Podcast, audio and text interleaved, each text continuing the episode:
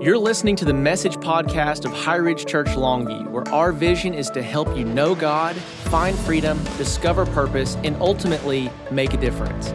We are so glad that you're here, and we pray that this message impacts your life as you apply the spiritual truths from God's Word in practical ways. Let's listen in. Good morning, everybody. Good morning to all of you watching online. Come on, let's give them a big old hand from all over the world.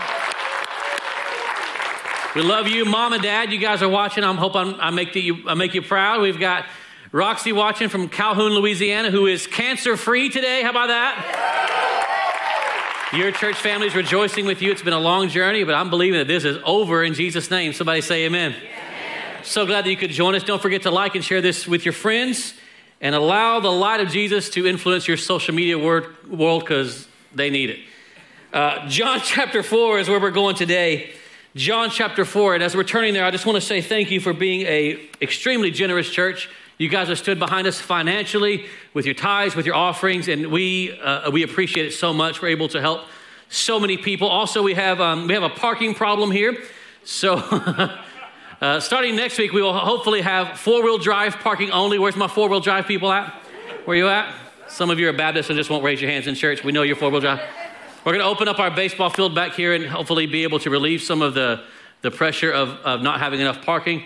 Um, also, because of your generosity, uh, about three weeks ago, uh, the Richard Parker Plumbing Building, which is right over here directly behind you, that went up for sale. Richard Parker, uh, his health was failing, so we were able to talk to him. He said, Hey, I, I, want you guys to have this. Know that you can't afford to lose those parking spaces. There's 32 parking spaces that we really desperately need. We've worked out a great deal with him, and if somebody else was to buy that building, that would really hurt us. And so he gave us a, a price on that building that was $180,000 less than market price uh, because he wanted us to have it, not lose it. So we appreciate that. And because of your generosity, we were able to buy that building. So thank you so much for, for being a generous church. And we're a growing church, so we're experiencing all the issues that come with, with growing. But it's a good thing to be a part of a church that is alive and growing. Amen? So, John chapter 4 today, I want to start a new mini series that will lead us up towards Easter. Easter is coming already. It's right around the corner. Gosh, the year's flying by. I want to bring a new series called Prove It. Somebody say, Prove It. Prove it. Prove it. Now, I am extremely thankful that I have grown up in a time where people did not have cell phones and cameras in their pockets in my world. I am so thankful that there are a lot of things that I did that you can't prove. There is no proof. And I'm grateful for it. And, but you know, honestly, the, the, the technological season that we're in today, even if you saw it, you might not believe it. You know, there are there's AI and deep fake technology. There's things that you will see and hear that are completely fake that look like the real deal.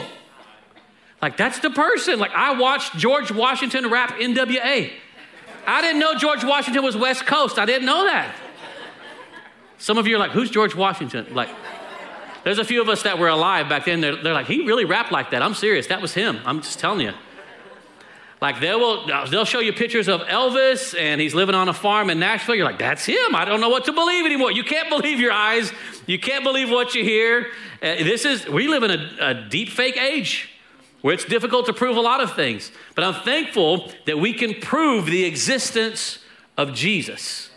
We can historically prove it. We can theologically prove it. We can, uh, we can look at it from all different perspectives and, re- and quickly come to the conclusion there is zero chance that he did not exist. There is zero chance he didn't rise from the dead. We can prove it. But I want to talk about that on a deeper level today in this new series called Prove It. And I want to show you this that the greatest proof of the existence of Jesus is my story. And I want you to internalize that simple statement because we're going to build everything that we talk about today around that statement of truth. One of the greatest examples, one of the greatest proofs that Jesus is alive is what he has done for you. For you.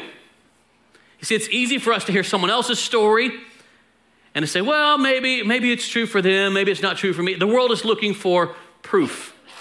And the proof that Jesus exists is you.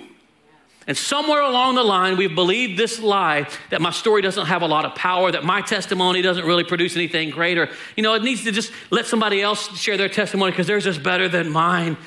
I want you to recognize that your story has real power. And the proof that Jesus exists is what he's done in your life and the way that you share that. And I want to share, share this as well. Nobody can disprove your testimony. No one can disprove your testimony. That's why the enemy doesn't want you to tell it. There's power when you share what Jesus has done for you. So we're going to go to John chapter 4. Um, many of you know this story. This is Jesus uh, uh, with the woman at the well. And this is recorded in, in several of the Gospels. A powerful story of this Samaritan woman who comes to the well in the middle of the day. She's coming by herself. And of course, that tells us a lot kind of about who she was. And Jesus begins to read her mail. And this conversation begins to happen as Jesus and this woman uh, begin, to, begin to talk about things that were very, very personal at the time. But then she leaves that conversation and brings Jesus to a region that was, that was outcast from society people that were enemies with the Jews. Samaritans and Jews were, were at odds with one another. And so this woman, through the power of this conversation with Jesus, takes the story of the transformation of her life back to a region and watches God do incredible things with an unreached people group. And I want you to see that just, just in the story alone, there's, there's a lot of amazing things that, that we can pull out that apply to us today. And the first is that Jesus and this woman, just because, just because he's a, a, male and she's a female, they shouldn't be having this conversation. But also, he's a Jew, she's a Samaritan, they shouldn't be having this conversation. She's coming alone. There's a lot of dangers here and social boundaries that were crossed. But Jesus was willing to cross those social boundaries, and, and look at me, and so will you. If you're going to be willing to share the story of what Jesus has done for you, it is going to take you across political lines. It's going to take you across gender lines. It's going to get, uh, you, God's going to use the power of your story to share it with people that don't look, act, think, or vote like you. And that's a good thing. That's a good thing. Jesus crossed social boundaries, and so will we. I think we get into this mindset of I'm going to share the gospel with people look, act, and think and vote like me. Like that's not sharing the gospel. That's called talking. And depending upon how much you share, it's called gossip. Can we go there? Is that we're going there today already? I've been off for three weeks and you're, you're reading my mail. Uh, Jesus crossed social boundaries, and so will we. So I want to pick it up in, in John chapter 4 and verse 39. And I want you to see what happens after the conversation at the well. So this woman leaves. She goes back to her region of Samaria. And this is what happens. Verse 39. Many of the Samaritans from that town believed in Jesus because of this woman's testimony. I want to stop right there for just a second. If you're a note taker, you might want to grab your pen, underline that in your paper Bible, highlight that in your YouVersion Bible app if you would. This is important. I want to just challenge you with that scripture. Who believes in Jesus because of your story? That should resonate in the heart of every believer. That should challenge you. It should stir you up a little bit that there are people that I know for sure are going to heaven because of me, because of what Christ has done in my heart. That's the good news of the gospel. There's freedom, there's grace, there's a life change that's happened in my heart and it has affected my world. Who is going to be in heaven because of you? Let that challenge you today. Let it stir you up a little bit. When do we buy into a lie as a church that all I've got to do is get my fire insurance and I'm good to go and everybody else can go to hell? Like, that's not Christianity.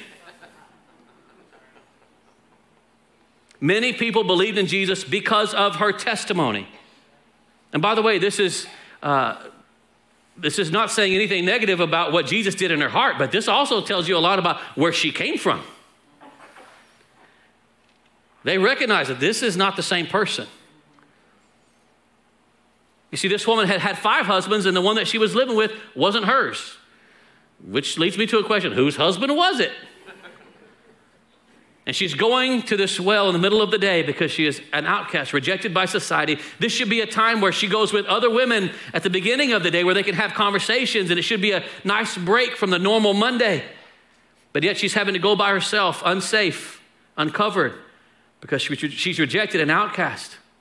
And Jesus has this conversation, and that conversation bears great fruit. And it changes the history of the world she becomes the very first missionary, the very first preacher of the gospel. I found the Messiah. You guys gotta, you gotta come see this. Many people believe because of her testimony. She says, He told me everything I ever did. Now, I want to pause right there for a moment because if you had a conversation with Jesus and Jesus told you everything you've ever done, I wouldn't be too happy about that. I'm like, hey, that, that was before cell phones, Jesus. There, there's no proof of that. He's like, I know. I'm like, but do you? Because I'll get Johnnie Cochran and I'll put on my best defense and the glove doesn't fit and you're going to acquit. Says, he told me everything I ever did and she was happy about it. Why? Because Jesus is the perfect balance between truth and grace. Yes, he recognizes how far you were from him, but he also gives us hope. He recognizes how bad your past is and was, but he also says that's underneath the blood of Jesus. When God can look at every horrible thing in your life and yet not reject you, but give you grace and make you say, I'm not ashamed of where I've been anymore. Why? Because of Jesus. Man, there's a that's proof to me. I don't have to hide it. He told me everything I ever did. And he could do the same for you. Look at this. So when the Samaritans came to Jesus, they urged him to stay with them, and he stayed for two days. I could stop right there and say, Jesus comes where he's invited. And if you want him to stay, ask him to stay. For some of us, it's like, I should ask Jesus to come in my home. I should ask the Holy Spirit to abide here. That's a good thing. I want him to stay in this church. I want him to be the Lord of this church. I want the Holy Spirit here because you don't want to just come hear me. You need to come and have an encounter with Jesus. And he comes where he's invited. He stays where he's asked to stay.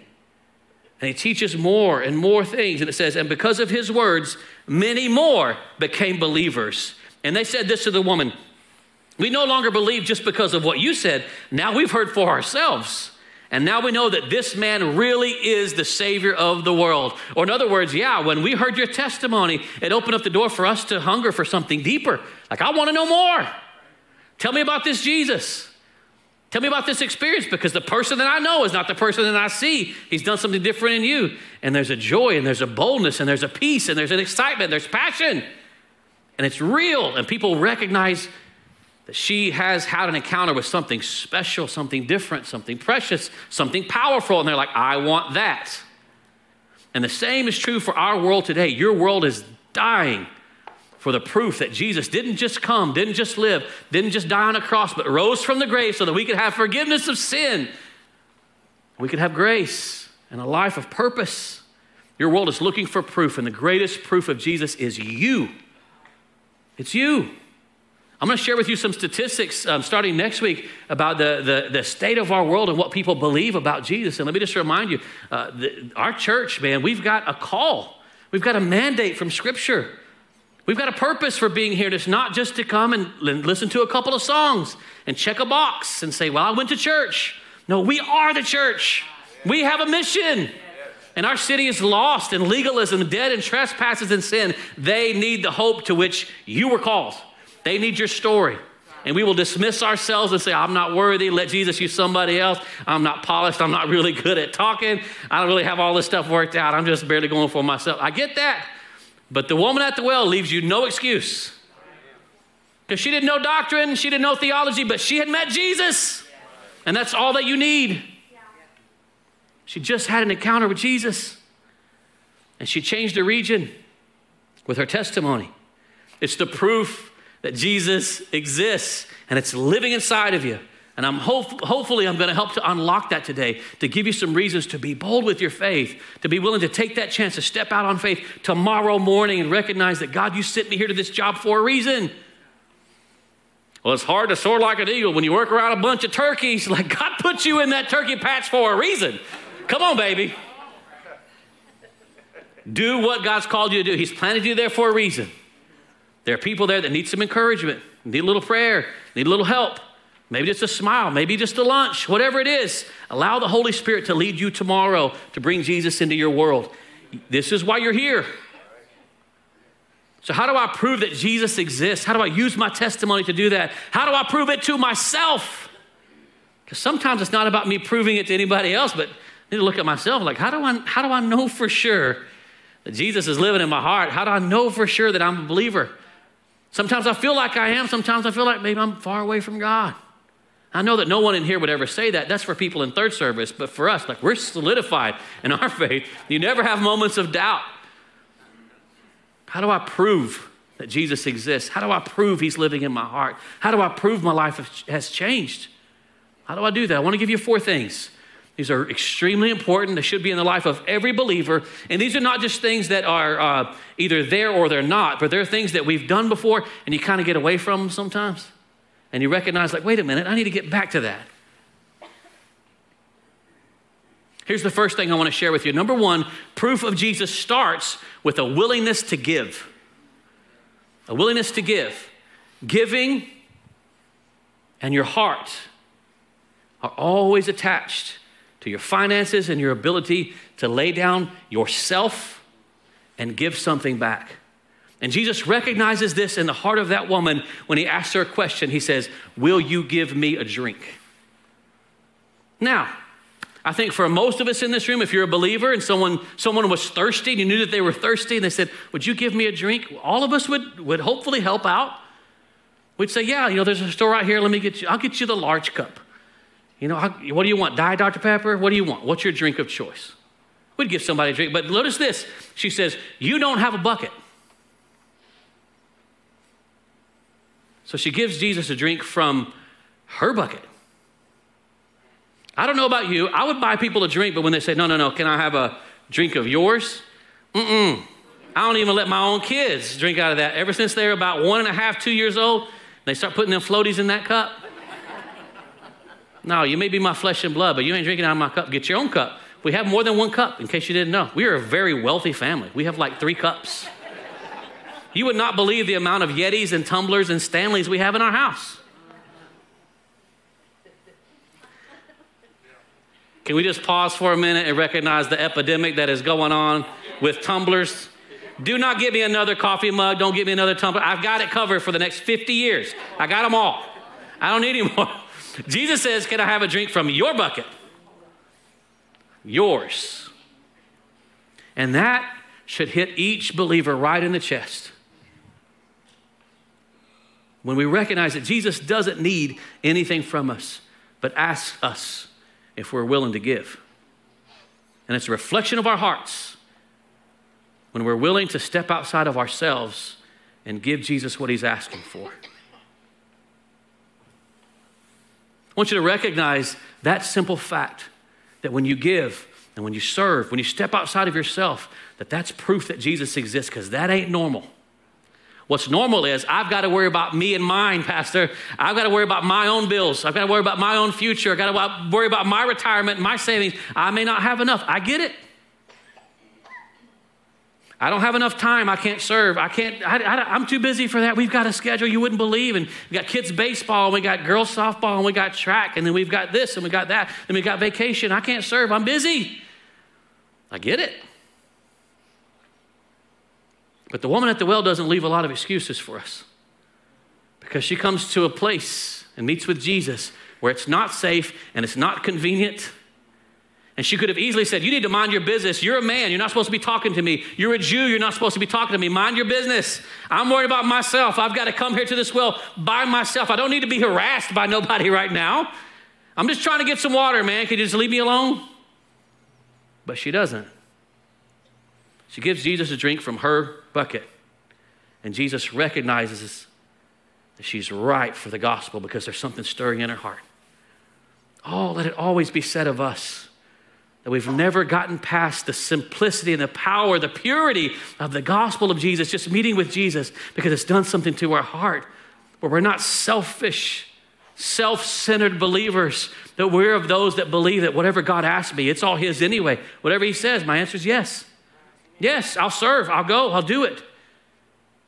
Why? Because my schedule, first of all, Lord, belongs to you. It belongs to you. You see, a sure sign of meeting with Jesus is a heart to give. A heart to give. And for some of us, we've gotten away from that. You found Jesus and you wanted to give something back. You found Jesus and you wanted to serve, and then something came along Somebody offended you. Somebody said something. Somebody preached a message. Somebody didn't sing your favorite song. Somebody sat in your seat. He, she knows I sit there every second service. This is my seat. Somebody said something. Well, I'm not going to serve anymore. That's how they're going to treat me. I'm not going to that group because I didn't like she sat next to me. She made a casserole. She knows I don't eat casseroles.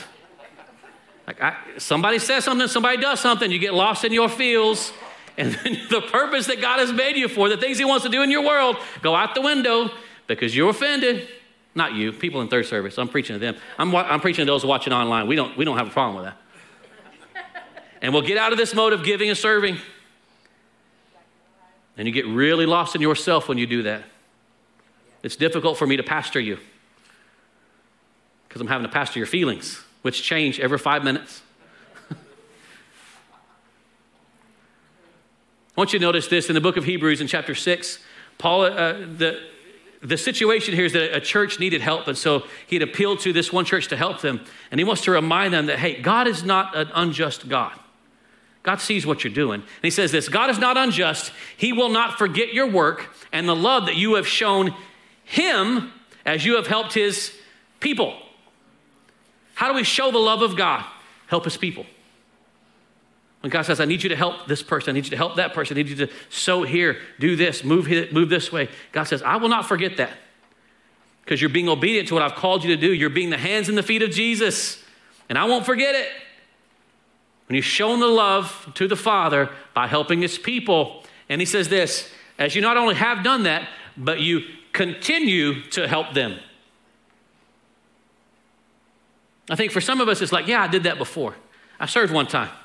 I checked the box. I'm good. He said, no, no, no. You continue to do it. And I'm here to hopefully stir you up today to get back on the horse.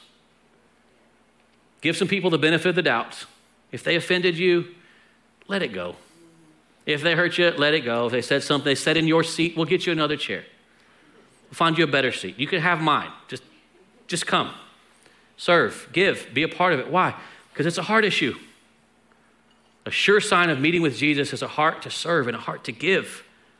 You see, heart change begins when we step outside of ourselves. It's not just about you, it's about what Christ can do through you. You will get lost as a believer, you'll become ineffective as a believer if you're only concerned with what it benefits to you. Jesus took this woman's willingness to give him a drink from her bucket and made her the very first missionary in the history of the world. Because she's willing to serve, willing to give. Do you see it? Is this okay? Here's a second marker the proof that Jesus is living inside of our hearts. Number two, the proof is in our joy. Joy. At which point in our salvation walk did we think it's okay to get baptized in pickle juice? Some of the most sour people I've ever seen in my life are so called Christians. Like, who wants to hear a story from you? Let me tell you my testimony. Jesus saved me. I used to be angry. I don't. Which church do you go to? I go to the High Ridge. Well, I'm not going there. That's the one I'm not going to. I want to turn out like that. There's supposed to be some joy some joy. And this woman has an encounter with Jesus. She runs off, the Bible says, filled with great joy and excitement. And she says, Look, he told me everything I ever did. In other words, that used to be me, but that's not me anymore. He forgave me my sins. I've met the Messiah, the Savior of the world. There's some joy, and that joy convinces people that she ain't the same. This is a different person. Where's your joy?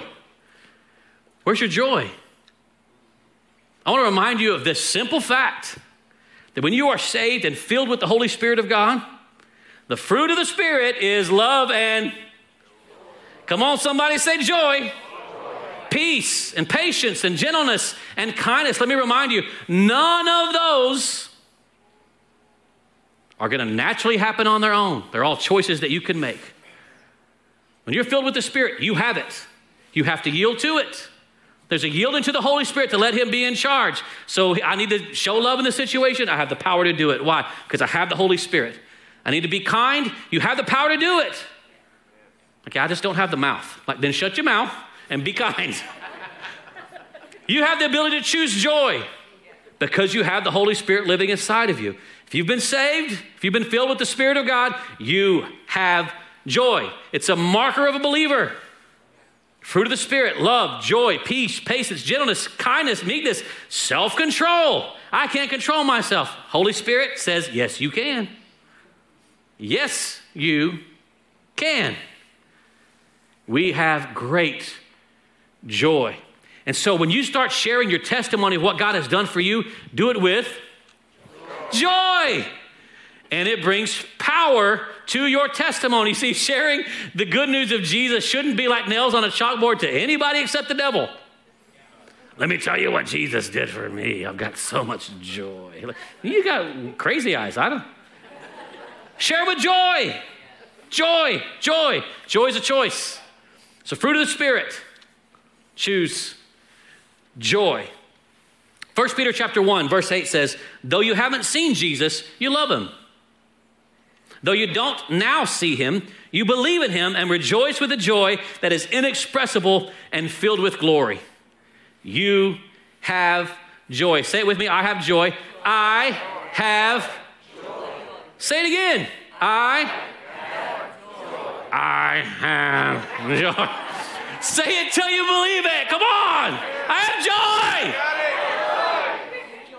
Yes, you do.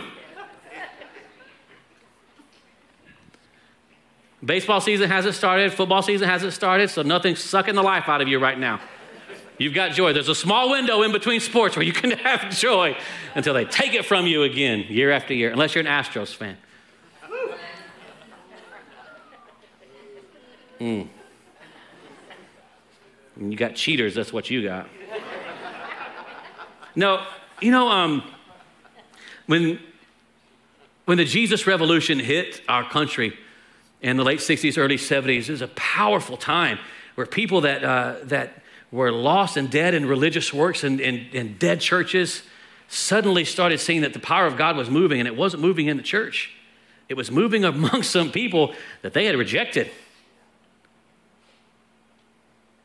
And these hippies that have dropped out of society, taken off their shoes, burned their bras, listened to all kinds of crazy music, dropped acid, when they came to the end of all that rebellion, and found that they still had nothing, Jesus was waiting for them.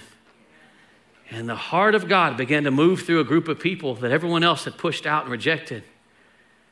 And then when churches began accepting those and recognizing that these people had been with Jesus, they've had a true experience, then revival began to hit our country in a powerful way. It was huge, it was powerful. Time magazine wrote an incredible article about the Jesus Revolution and said one of the great markers is not just the healing that's happening and the, the, the death of racism and the death of classism and old and young. One of the great markers is they've got joy. Joy is attractive. Joy is what people are looking for because you couldn't smoke enough to get joy and you couldn't snort enough, you couldn't have sex enough, you couldn't come to the end of all that stuff and find it. Joy was only found in Jesus and the gift of the Holy Spirit, and it hit him. And the world took notice because of the joy. You have joy. Let me remind you of this. If finding Jesus doesn't come with joy, then I may have found something different. You might have found religion. And I'm not here pushing religion today. I'm telling you, there is joy. There's real joy. Joy that doesn't make sense because I know what I was before Jesus found me. So I've got a lot of reasons to be joyful. I know where I was headed before Jesus found me. There's a joy inside of me that you can't take away. You didn't give it, and you can't take away. We used to sing that song, I've got the joy, joy, joy, joy down in my heart. We would say, Where?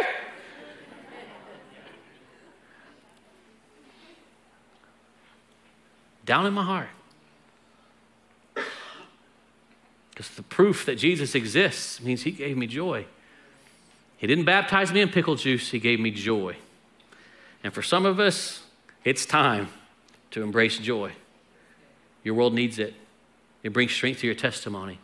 Nehemiah 8 says, The joy of the Lord is our strength. I need strength, Pastor. Choose joy. Choose the joy of the Lord.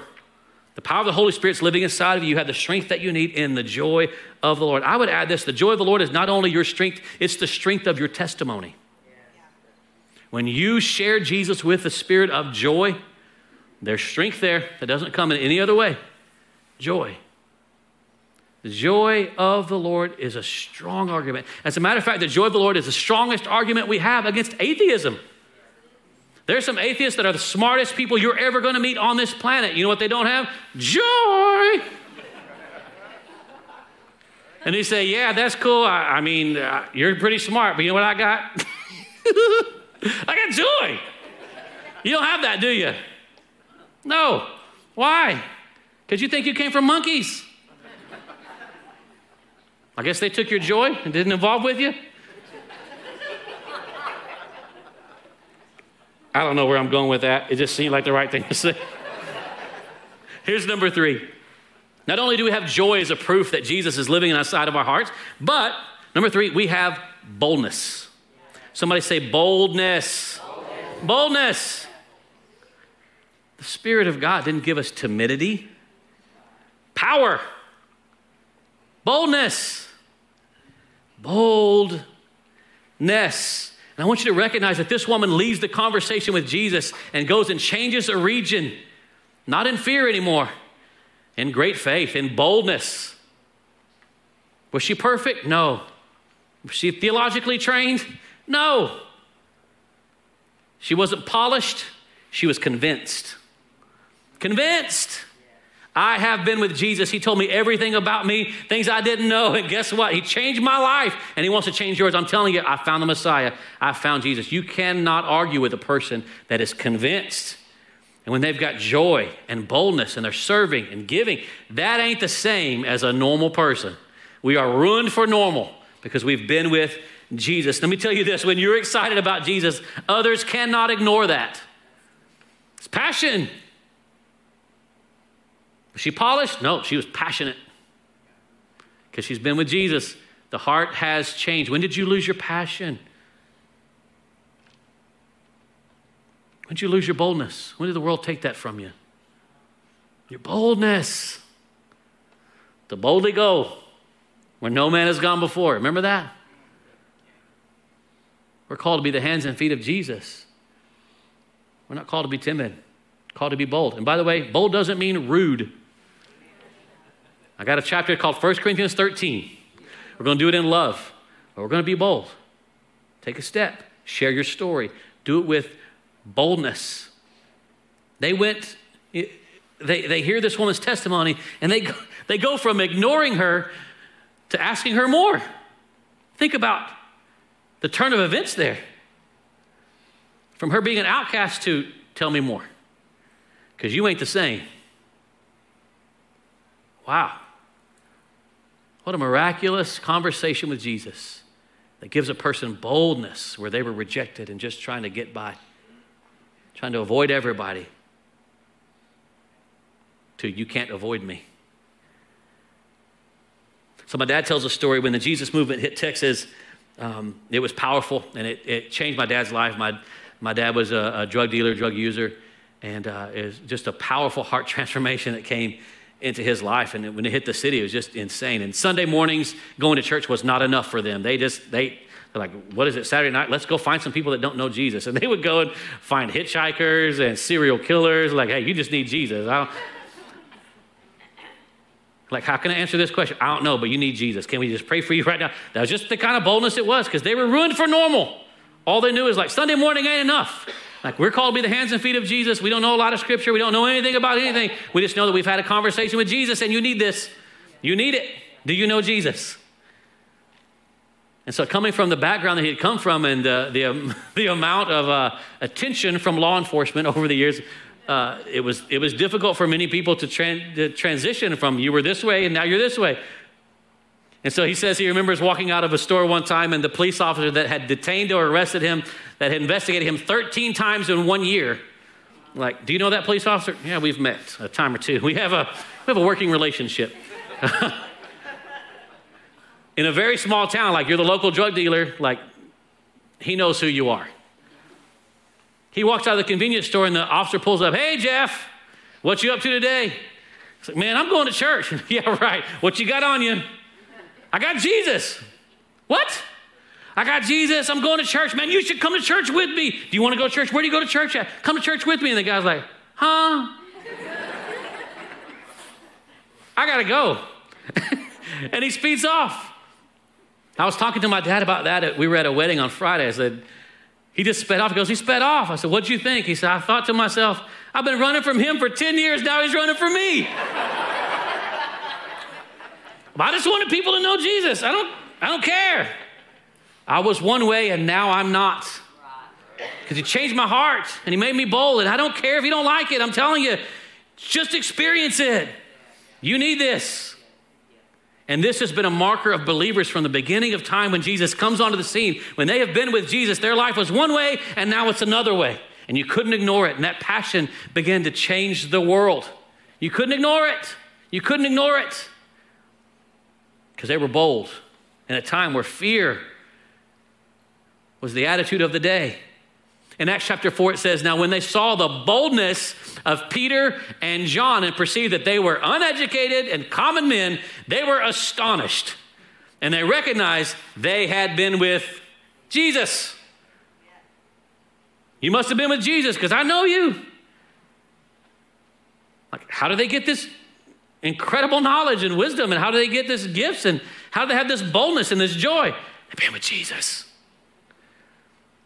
He still does the same for you and me. If we would get out of this American version of Christianity and get back to the roots of who we are, we were given boldness to be the hands and feet of Jesus, and God wants to use your story to change the world. Believe it, it's the truth. But I'm not polished, Pastor. I'm not a great speaker. I don't know how to answer everybody's questions. I don't know when the right time is the right time. I don't have all this stuff put together. I need to learn a lot more before I share my story. The woman at the well proves no, you don't. You just need to spend time with Jesus and be willing to do whatever He asks you to do. My testimony doesn't require me being polished, it requires me being passionate. Don't have to have the answers. Just need to know the capital A answer. It's Jesus. I don't know, but I know Jesus. What about this? I don't know, but I know Jesus.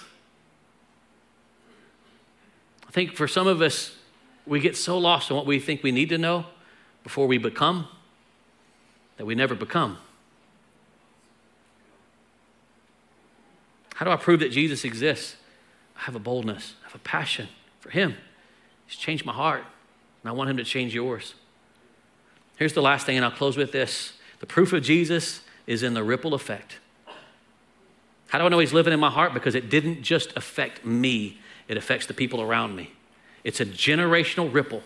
It's not just for your parents, it's not just for you, it's for your children. Joel was so passionate when he writes this in Joel chapter 2. It's for your children and your children's children, and as many as are far off. That means that the gospel, the power of the Holy Spirit, when it infiltrates each of our lives, begins to not just affect you, but your children and the next generation and the next generation and the next. If you'll share your story, if you'll become who Jesus has called you to be, it has an effect that's bigger than you. And that's a good thing. The proof is in the effect. The generational ripple. You see, your willingness to share Jesus creates a momentum wave that God uses to change generations. It matters, it has eternal consequences when you step outside of churches just on Sunday. And you become the church on Monday. It's bigger than what you know. The enemy wants you to believe that you will make no difference. I'm here to tell you that when I get you to know God, you start finding freedom, you're going to discover purpose, and you're going to make a difference that you would not believe. I know it because I'm living proof. See, when the Jesus movement hit the city, it didn't just affect my dad. But in 76, he had a son. And it took me about five or six years to recognize I need what my parents have. I want that. remember giving my heart to Jesus as a five year old. Now, once I hit about 16, I forgot about that moment. But when I turned 21, the Lord reminded me of the promise I'd made when I was five years old that He has a purpose and a plan for my life, and I couldn't outrun it. I'd come to the end of myself and the end of all the things that I was chasing, looking for what was right in front of me. It's here, it's right here. It's Jesus and Him crucified that changed my heart, changed my life. See, it wasn't just my dad's Jesus, it's my Jesus. It's my children's Jesus and my grandchildren's Jesus. That's the proof that Jesus is more than just a story. It changed my life. It matters. So I wonder, what might your story do? What about your story? What could God do with your willingness to just serve, to just give, to just open up your mouth, to step in, to pray for somebody when you know that they're having a bad day? What could God do if you just listen to Him and were obedient to what He's telling you to do? What could He do? Let me promise you this it's not going to be normal. Supernatural. And it produces life change far beyond you. My prayer, my hope is that you would believe me and that tomorrow you would step outside of yourself, step outside of your agenda and your schedule. Don't just check the box, I came to church. Start becoming the church. My goal from the beginning of this year was to help you take some responsibility for your own spiritual maturity. Now I'm challenging you to step out and do what God has called you to do. What is that, Pastor? Ask Him. I don't know. Ask Him. I know what I'm called to do. You need to know what you're called to do. It starts with just saying yes in the little things. Holy Spirit, would you show me? And He will. Jesus, would you come? And He will. He comes where He's invited. Invite Him. It's good for you. I want to finish up right there. Would you bow your head and close your eyes? And if you're watching online and you enjoyed what you heard today, would you click the share button and share this with your social media world? They, they do need it. They need to hear that Jesus can still forgive sins and Jesus changes people's lives. And perhaps you're watching today, or perhaps you're here in this room and you're saying, Pastor, if I'm going to be honest with you, I don't know if I have a relationship with Jesus at all. I may have gone to church, but I don't really have the things that you're talking about. I, I, don't, I don't know if I've ever really done that. And my friend, this next part is just for you. If you want a relationship with Jesus, or maybe you've been away from God, you need to come home. You know how you do that? It starts with a prayer. And I want to invite you to pray that prayer with me right where you are. The prayer goes like this Would you just say, Jesus, I believe you're the Son of God. I believe that you came and died. I believe you rose from the grave so that I could have life and forgiveness for all of my sins. I ask you to take over my life. Forgive me. I want to live for you. In Jesus' name. And now, with heads bowed and eyes closed, if you made that decision, if you prayed that prayer with me today, would you just simply look up at me and lift up your hand and say, That was me, Pastor. I did that. I prayed that prayer with you. I see you good. If you're watching online and that was you, would you do me a favor? Would you text the number that's appearing on your screen? The number is 844 HRC text. Text the words I prayed to that number.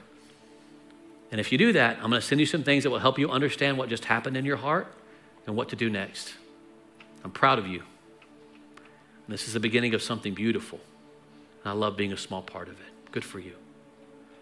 Well, Highridge family, would you go ahead and look up at me, then stand to your feet if you would? I'm going to invite our elders and their wives forward, and these guys are going to stay right here at the front of this platform to be available to pray for you for anything that you might need prayer for. If you're watching online, you need prayer, would you type it in the chat? Hey, I need some prayer. We would love to pray for you. It's our greatest honor to be the hands and feet of Jesus. It's one of the things God has created us to do, to help other people, to pray for them. So if you need prayer, let us pray for you. For everyone else, I want to bless you and send you out. Also, hey, in case you didn't know, we got Beast Feast coming up really, really quickly. And this is a special event for men, and it's just, you would not believe the things that we're going to be able to do. Uh, we have Si Robertson from the Duck Dynasty coming here. Uncle Si is coming here to this church. So we've had ladies ask, can we serve at it? Yes, you can. Yes, you can. We, are happy to have you serve. And uh, Uncle Si is coming here. It's going to be an amazing time with guys. And we believe that uh, if, if we can get the dad to fall in love with Jesus, we're going to get the rest of the family. Like 90 something percent, the whole family will come if you just get the heart of the man. So just do the math. Do the math. This is how we reach people. Get dads to fall in love with Jesus. The family will come. They'll come. So I want to thank you for being a generous church and supporting us so that we can do things like that. It ain't cheap, but it is worth it. When you see that many men respond to the gospel, that's a cool thing. That's where money should go. So, also, in case you didn't know, in, uh, in September, September the 14th, I believe, the Thursday in September, uh, we will have Unite Again, churches coming together, helping to uh, increase the leadership of our city. We've got Tim Tebow coming to this city, live and in person. This ain't on Zoom, baby. It's live. Timmy Tebow. I'm gonna stand next to him and see how big he really is. I might challenge him to a fight. You don't know. Get your cameras ready because we can prove it. See if he turns the other cheek. I don't know where I'm going with that. But those are the things that God is doing in Longview, Texas, with us, of all people. We just called and asked, and they're like, Yeah, I'd love to come. Okay, cool. Let's do an event. Just asked. And we, get, we still get calls from people. How in the world did they say yes to you? We just asked. It's called favor. When God's got favor on something, you can't stop it. I wonder what God could do with his favor on your life. It's not just me, it's us. What happens if you step out on faith and just ask? Just look. Just volunteer. Just go. Just show up. What could God do? Don't put limits on God and what He could do with your life. I'm telling you, it's amazing. Let me bless you and send you out. Thank you, Father, for the incredible time we've had getting to know you better through your word. Would you bless my friends with an incredible week following after you all week long in Jesus' mighty name? Amen. God bless you as you go. I hope you have an awesome week. Thank you so much for listening in today. Our prayer is that you are encouraged and strengthened by the message. If you haven't done so yet, be sure to subscribe to this podcast and leave us a review wherever you're listening. If you want to be a part of our online community, connect with us through Facebook or Instagram with the handle at HighRidgeLV, or you can check out our website at highridgelv.com. Lastly, if this ministry has impacted your life and you'd like to support its work, visit highridgelv.com/give. We appreciate your support and we're believing with you today for God's best in your life. Have an incredible week, and we will see you next time.